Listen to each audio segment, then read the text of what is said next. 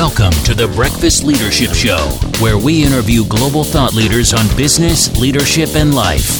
Here's your host, keynote speaker, best-selling author, and chief burnout officer of the Breakfast Leadership Network, Michael Levitt.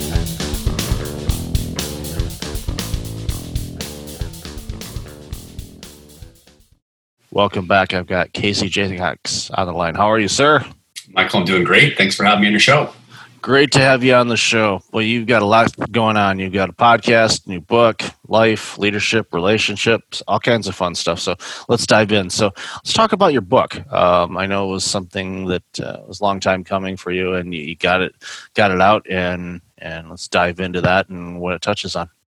Yeah, it's called Win the Relationship, Not the Deal. It's an idea that came to me about 9 years ago, and it really resonated around me leading a team. And the team was focused on winning every single deal and every single transaction. And I realized that's not the way to do things. And it kind of helped spun out an idea that I had in my head about if we win people, there's going to be many deals to come. But if we try to win a transaction, we're going to lose people. So I just thought more about it, and I wanted to write the book, but not when I was still working. And so I took, after a 20-year run with an amazing company called K Force, I took a couple months off and then really focused on writing. And for 4 or 5 months, I just spent hours every day focused on getting content out. And my goal of it, I really wrote the book for 4 reasons. One, to help shape the mind of a 20-year-old who's just entering the business world.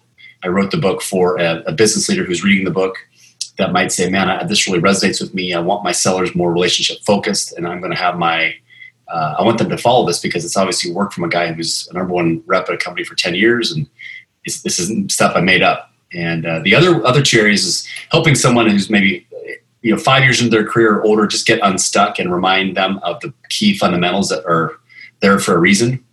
And then lastly, I think one of the biggest gaps I see in universities around the world is just a lack of students who enter the workforce with really polished emotional intelligence skills. And I'm already talking to many colleges around the United States around making the book a part of like a recommended reading in the School of Businesses, and just teaching core fundamentals that this automated technical software world these kids live in. Sometimes the old school ways of the power of the golden rule, power of showing up on time, the power of documenting, the power of checking your ego at the door, the power of let's actually practice and role play this conversation before I go embarrass myself in front of the client. And then reminding them that you're going to have patience. It's not going to happen overnight. If it does, you're lucky. But just realize that this sprint of a business career is not a sprint. It's a marathon. You got to just take your time and just slowly win people each day. And that's really what I focus on, and it helped me. So I want to share that message with others. It's a timely message and important because, especially the new grads, they're full of energy. They've got all this knowledge that they've gained over the last few years, and they're ready to take on the world and make it different than it is now. And then reality hits, and they realize, wait a minute, all the things that I learned in academia isn't necessarily translating to what's actually going on right now. And oftentimes it just boils down to relationships and learning how to work with people and communicate with them in a way that they want to be communicated to, and also seek to understand where they're coming from on things. Because oftentimes in sales, you have a product or service that truly and honestly is going to benefit the client. But if the client doesn't see that, then you have to figure out a way to grow the relationship where the know, like, and trust factor can kick in. And then they're willing to listen to you. Because if you come in, kick down the doors, and this is the greatest product ever, well, we've all heard it's the greatest product ever. And unfortunately, many of us have been burned by that product, and it actually wasn't. But right. Establishing that relationship first and making sure that that's good. And it takes time. You said the patience thing is a huge thing. And that's something that I know a lot of generations, not just the younger ones, but even when I was fresh out of school, patience wasn't exactly something I thought I would ever discover, but I did. But at the end of the day, you end up figuring out, okay, this is a long game and you have to implement this right away. Just even with launching your own business, it's not something where for the majority of us, it's not going to be an instant success. It's going to be a 5, 10, 15-year overnight success. And it's just going to take time, and you have to put in the effort and hone your craft, figure out who you need to communicate with and how to communicate with them. And when you do that from a place of having a win-win type of attitude when you engage in negotiations or conversations with people, makes such a huge difference. Yeah, you hit on something that I'm passionate about. Well, two things. One of my mentors in my career talked to me about a great way to ask questions, and we call it the TED-based philosophy, which is tell me, explain, describe. And any seller that's working with any customer, no matter how great you think you are or how great you think your product is, if you don't ask great questions of value that makes the customer realize the problem that he or she might have, or that they're about to have, or that you've already solved for another customer, they don't want to. They don't. Just like the old Teddy Roosevelt, people don't care how much you know until they know how much you care. You have to show them that you care. And right now with COVID, and empathy is a very important skill set that all business development people need to be focusing on. And as I think about the graduates, some of them might be thinking, "Oh my God, this is horrible! I just graduated and I got a new job." It's actually a blessing, and they're going to be thankful for it in 10 years. And they're going to be like, "I started in like one of the worst times ever." But look at the resiliency and grit you're building right now. And the fight you're going to have to get to just get that next opportunity.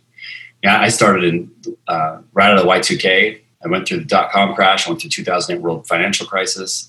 I've been a part of some of the biggest deals in our former company's history, and also some of the biggest flops. And you got to stay present, positive each day. And if you have a bad day, the best part about tomorrow, it's a new day, and you got to go out and win someone else tomorrow. Yeah, it's a great attitude to have, and it's sustainable. And it keeps the waters calm, and, sailors, as we all know, they become gifted at their craft, not because of smooth waters, but because of choppy waters. Mm-hmm. And those choppy waters, if you notice the good sailors, they're calm. Yes, they're okay. This is what you do. Okay, next, that's because they figured it out and they're not panicking. Because if you're panicking and you're just, running around trying to figure out what's next, you're going to miss opportunities because you're too busy spinning your head around, and something can be right in front of you and you won't notice it because you're not focused on just, okay, we're going to get through this.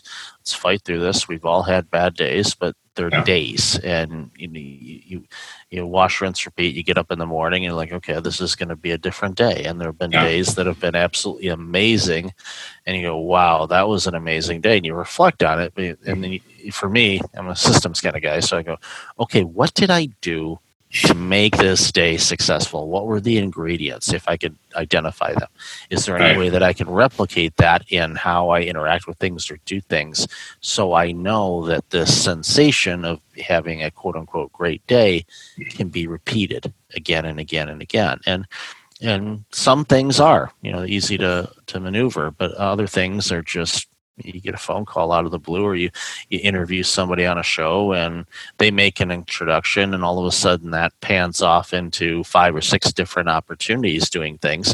And you're like, all because of a conversation. So one of the things I know that you're passionate about as well is in the relationship thing is the conversation style and how to communicate with people, especially if that individual may not be of the same career level as you or a bigger organization, and especially if you're fresh into the industry and you're like trying to convince this 50-something CEO that your product or service is the best thing that you could buy for that organization. So, what are some thoughts and experiences around that? I think I like to remind people that we all started someday in some new job. And I think sometimes people forget that no matter if you got 30 years experience, 20 years experience, some at one point in their career, they were the new kid on the block that one day. And so one of the things I always credit myself on, and maybe this is, the quarterback in me from college.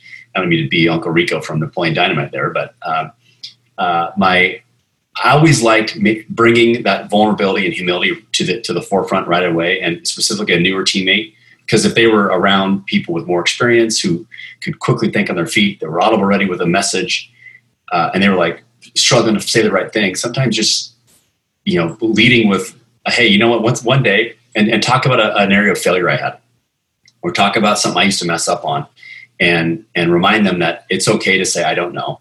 Those are three great words that means you're, it means by you saying, I don't know, it shows you have the self-awareness or the willingness to learn. And so I try to create those environments. And I think from a seller's perspective, when I would go meet with customers who are way more experienced than me, I think, again, I use kind of the same mindset of just don't overthink it, right? It behind this business card, behind that suit, they laugh, they joke, they have friends, they have parents. They might have this facade that they're this perfect person, but I use that as a challenge on how can I bring an authenticity and what research can I do prior to meeting with this person and what questions can I ask that would break the ice. And I would use my personality to ask the most random question and not have any fear of doing it, because if I don't have a relationship with someone and I'm going to ask something way off out there, maybe something personal, maybe something about where they call it, whatever it may be, what's the worst that happens? It's not like I already had a customer. I wasn't working with them yet. So I didn't lose anything, but at least I tried, right? At least I tried to differentiate myself by being unique or different than he or she might have not experienced from the everyday seller that's, coming away with the trench coat and firing away questions or firing away all these product solutions they can offer without even understanding their business or what products what industry trends are going on. And so it made it more personal about them, and just went in with like a no fear attitude and tried to be my authentic self at any given time. Many years ago, I worked for a software company, and we often replaced another product that I'm not going to name. And I always, before even going in to start with the demo or things like that, I would ask them, okay, my hunch, correct me if I'm wrong, is this product that you're using is not working for you because you have me in here to demonstrate our product. So what broke on this? What was the experience, and like, how was it sold to you? If you remember how, they presented it, did they fall through on their promises? And I had the conversation and then tell stories like, oh yeah, we did this one time where we did this demo and we thought this, and then we got in, we realized, we're in the wrong industry altogether. It was like a complete mismatch, blow up. And I mean, we came close to the contract signing and like, wait a minute, this product is not going to work for you. And literally we said, look, this is going to sound weird, but we can't sell you this product because it's not going to work for you. And we ended up getting like 12 referrals from that company. Because we went in there and said, yeah, this isn't it. And we were deep into it. It was like walking down the aisle and, it was I do and no way, kind of thing. It was that, but they were so thrilled that we didn't just try to sell them something that wasn't going to work for them. And it's sad. Sorry to interrupt you. I was going to say, it's sad that the state of the world that you get praised for being honest and telling someone you can't help them. And I give a couple examples of that, exactly what you talked about. In my book around, and it's funny, when my son was 7, and I talked about the very first pages, I tell the story about it. He asked me, Dad, what do you do for a living? What's your job? And I couldn't say, well, buddy, Daddy's in the human capital space. And I provide staff augmentation to Fortune 500 companies who are looking to really solve technological problems, blah, blah, blah, blah, blah. He's like, what the hell does that mean, Dad? So I just dumbed it down and said, buddy, I'll explain it later, but in those simplistic terms from a 7-year-old that I think sometimes we as adults can learn as well as I make friends for a living. And when a friend needs help, what am I going to do? He said, we're going to help them. Dad. I said, exactly. And so it's in my job, my friends pay me money to help them. Now, what happens if a friend said he wanted me to help him, but I couldn't help him? What should I do? He said, well, you should tell him you can't help him and try to find a different friend. I said, that's exactly what I do. And when I do that, the number of friends, you think I have more friends or less friends? He said, well, probably more friends. And so I used to tell that story when I would speak or coach folks, and I almost got more inspiration from my own story, as silly as that sounds, because it's a reminder that, and again, back kind of the process of my book, like these are reminders and things that we always need to be thinking about to have good relationships. Because companies, and sure you've seen it in your career, Michael, is they'll tell, leaders will say, we got to build more relationships. We have to do this. We have to do that. But there's not that clarity moment of asking, well, how do we do it? And what are the key fundamentals we need to do, and how often we need to do those things, and give me and provide like real life examples so you simplify the relationship sales process, because it's not. I mean, think about the number of LinkedIn requests you get. Like I get more people wanting to fill my coaching pipeline than even know me. So how can you solve a problem for me? You have no idea who I am, no idea what my background is, yet you think you have the best product for me. I'm not going to connect with you. No thanks. Well, a lot of times I get in LinkedIn connection requests, and I'll look at the request, and I know that there's going to be a sales pitch coming. And literally, I'll set the timer on my phone, and I go, okay, this one looks like they're going to message me within about 10 minutes. So I'm like, okay, let's do the countdown and wait for the timer. And majority of the time, they send me a message before the alarm goes off. And I'm like, really? It's like, and even the point where it's like, we have this, I just got one the other day about, we have this healthcare app that we think is going to be great for your organization. It's like, I haven't worked in healthcare in almost 3 years. Like, that's great. But you're wasting your time. I'm a healthcare user once again, not in the industry. So appreciate that, but it's not the right fit. But thank you, appreciate it. Yeah. So yeah, and it's you know, with LinkedIn, it's intentional. It's like, okay, you look at somebody that could be a connection where either you think there could be a mutual benefit to know each other, or somebody that would be good to refer business to, or get expertise from on a variety of different subjects. And one of the things I love doing is, someone comes to me with an issue, if I can't help them, I'm pretty sure I know somebody that can, either closely or in my connections. And it's like, well, I don't know this, but here's 6 people that I know that I've talked to directly that can help with that. And I had a case with that the other day with somebody where they were looking, and they asked me about some, you know, PR work, and I know a ton of PR people, but it wasn't a case, well, here, talk to this person or this person. I asked them, you know, another level of questioning, going, okay, what are you looking for out of this? What kind of work do you want done? And they said that. I'm like, okay, this person actually focuses on that a little bit more than this other person, so I'm going to introduce you to them. And they hit it off, and they're going to work together, and I did it out of, there you go, it's great. Now I should hit that person up for a referral fee, but that's another conversation for another day. But no, I don't. You know, it'll come back to you. It will come back to me 1,000-fold. And 100%. That's that I recognize on. Now, if they set up something and they say, okay, we want to set this up, I'm fine with that, but I won't do it just to do it. I won't email blast everybody. It's like, here, go with this and get your $97 thing. I think we're all nauseated by that stuff now. So for me, it's like, if I know something is going to benefit somebody that they have asked me about, then yeah, I'll make that introduction, but I'm not going to just refer people to refer people, because it wastes everybody's time. And right. It's not a good relationship thing. It damages my relationship with that individual potential. It's like, why did you refer me to those bozos? Because all they want to do is upsell me on funnel this and funnel that, and all they want right. to do is funnel all the money out of my wallet. And I'm like, no, that wasn't the intent. But it's all about relationships, and it's all about helping people out. So since you wrote the book, what are some things that came to light after you released it into the wild, and some discoveries and people, how they reacted to the book, and some lessons learned from it? I guess that the biggest lesson I've learned, I've got great feedback on the exercises in there. One thing I want to add is another level of an assessment. So it's interesting. When I roughly 2 months ago, I kind of had this aha moment, like, "Hey, dummy, why are you not coaching? You've been in coaching your whole life. You've been in leadership roles your whole life. You've been a successful salesperson your whole life. You have a story. You wrote a book." But for some reason, light bulb wasn't going off, and I didn't, because I never wasn't looking to start my own business. And then I just had this, why wouldn't I? And then I met a couple of great coaches, Andrew Moss actually in Toronto, and great guy. And I was kind of going back and forth on him, because I felt like the pressure as a coach, like, do I need to go get certified? And he's like, no, you are certified. You wrote a book. You were an elite seller for over 20 years.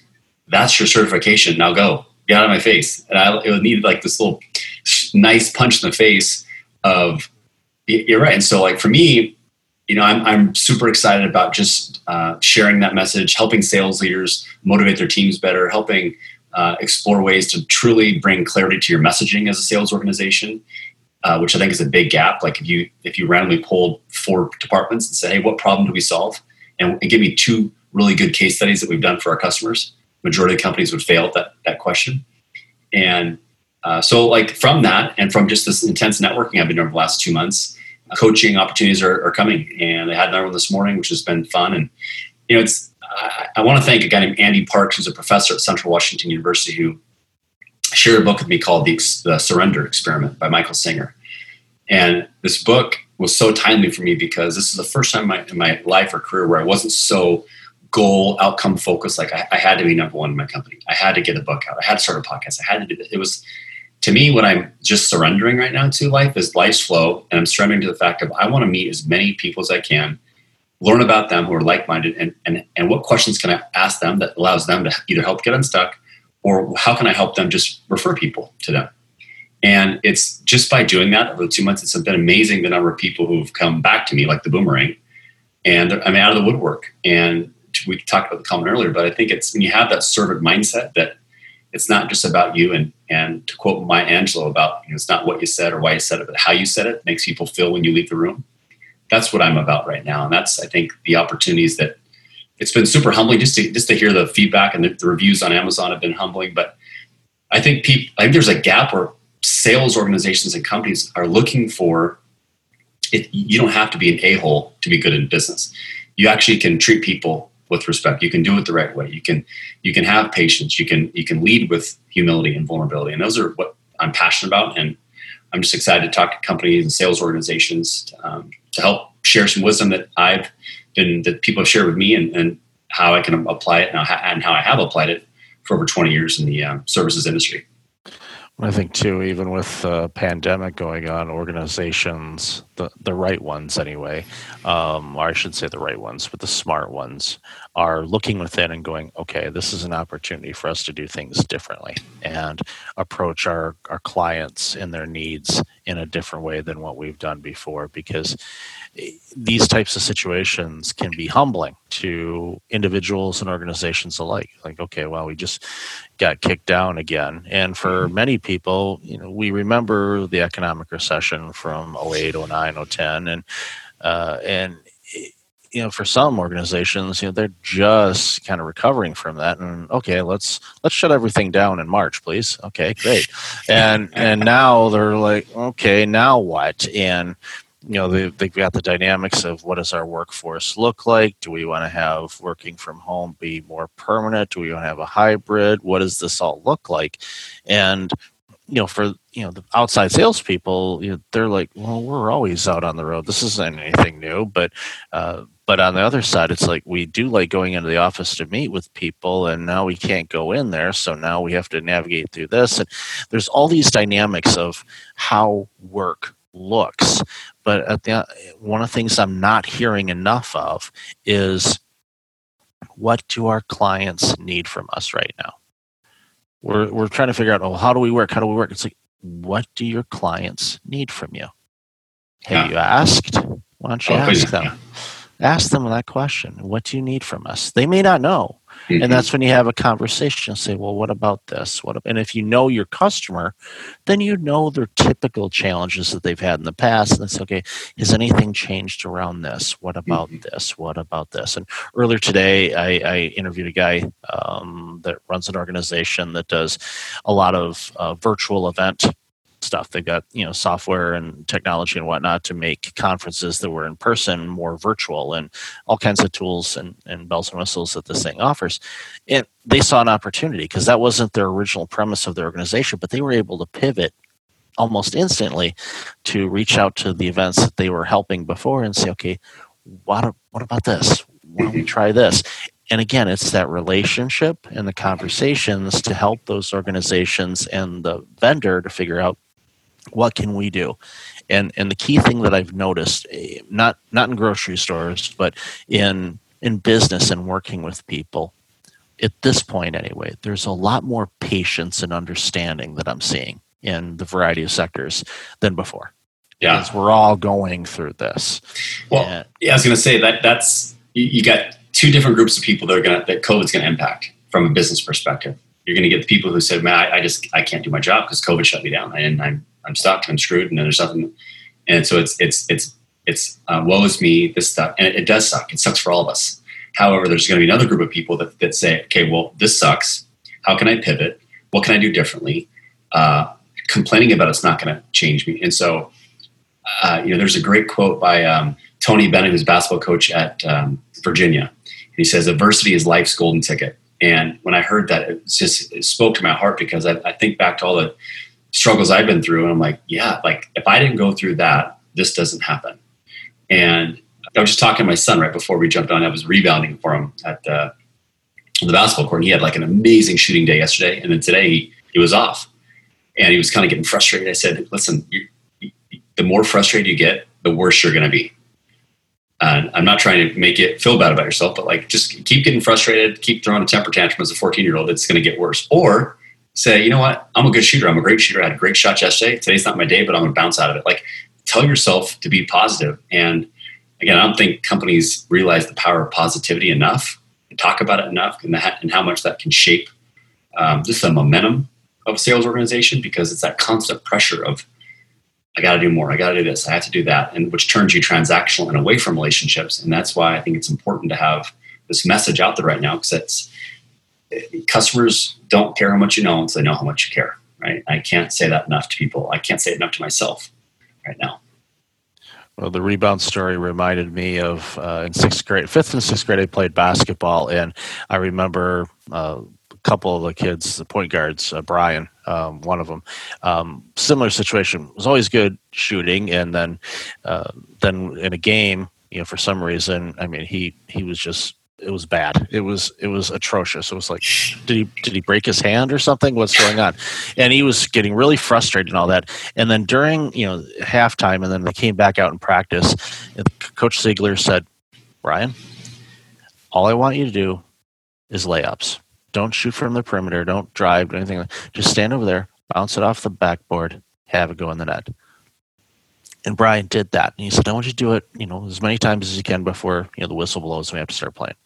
So he did that. So basically, Brian recognized, I can still make a basket. The second half was much better. He made more shots. It was just a subtle shift. It was a confidence booster. It's like, you're going to have a bad day, but at least you could do this, so that way I can still make a basket in life. Of course, he never did that exercise with me, because I couldn't hit a barn if it was 2 feet away from me. But that was the end of my basketball career. I was a little bit better in baseball, but not much. But needless to say, thankfully, I was good with the numbers and became an accountant. And was anyway. Long story short, but at the end of the day, it's just one of those things, and figuring out, okay, getting that confidence back and understanding, hey, we're all going to have these challenging days. It's not all smooth sailing, and it's a second sailing reference. I think I heard a Jimmy Buffett song earlier. It's probably why it came to mind. But anyway, at the end of the day, I think we all know that it boils down to just seeking to understand, communicating, figuring out what works best for everybody to increase that win-win attitude with things. Because if you go in with a win-win where no one feels like they were shortchanged or didn't get a decent deal and everyone's happy, it just makes the experience so much better. Yeah, 100%. Could agree more. Awesome. Loved our conversation today. Where can people find out more about you and this book? And before we even do that, let me circle back real quick. You've got a podcast as well. We didn't even dive into that. So what's the podcast about? Well, it's because we're relationship passionate people, and that's why it's all of a sudden 30 minutes flies by. So yeah, I'll be quick. So a podcast is kind of a play on words. I played quarterback in college, and so the podcast is called The Quarterback Dadcast, and it's a podcast for dads. And I feel like there's a gap there too. So I am bringing awareness, and I'm bringing conversations to light with dads of all likes, stay-at-home dads, working dads, success, anything you can think of. And I'm having them tell their stories of how they grew up, what they're grateful for as a father, understanding their gaps, challenges that they've had, areas they've messed up, and what they're doing to be self-aware about ways to become a better father, so that other dads who are listening at home can become better quarterbacks of their own household. So about episode 25 launches Thursday, July 9th. And big news, actually, we just got our first sponsor, which was super humbling. I felt like someone believed in my lemonade stand. And it's Catch Sitka Seafoods. They're a fishing company out of Sitka, and they've been super supportive of me. And for any of your listeners or people at home, if they use the promo code QBDADAK, you can get 15% off a fish, which is off the charts good. And But it's but people want to hear stories of other dads, and you want to learn about probably the same problems that you have at home. We're all on this journey of fatherhood together. We're just trying to become the best dad we can be, so we keep kids out of jail, sarcastically, and just create great human beings who are going to be great fathers, leaders, people in their communities. So we keep improving the world. Yeah, and it has a ripple effect that goes on for generations. That's all it takes is, changing the tide and, making sure that you give your kids the best upbringing you can give them, life lessons and growth. So congratulations on that show and the sponsorship too. That is definitely a lemonade stand moment. Or, for me when I was a kid selling baseball cards at a baseball card show, it was like, wow, somebody actually gave me money for something. And that was a wonderful experience to learn. So, and where can people find out about your book as well? Yeah, so I think the best way to just go to my website, which is Casey Jaycox, so CaseyJaycox.com. You can find more about my podcast, my book, my coaching. You can also find me on LinkedIn, which is Casey Jaycox. I'm also on Twitter and Instagram. Instagram's Casey Jaycox9 or at the QB Dadcast. But yeah, I'm very active on social media, and I'd love to connect. So if there's people who are listening that have found value in what we're talking about, Michael, I'd love to connect and see how we can try to help each other. No, that's awesome. And I'll have that information in the show notes. So Casey, thank you so much for your time today. Appreciate you and this amazing work you're doing. Thank you so much. I'm humbled to hear that. Have a good day. You too. Thanks for listening to The Breakfast Leadership Show, part of the Breakfast Leadership Network. Visit breakfastleadership.com for tips on empowering your business and your life.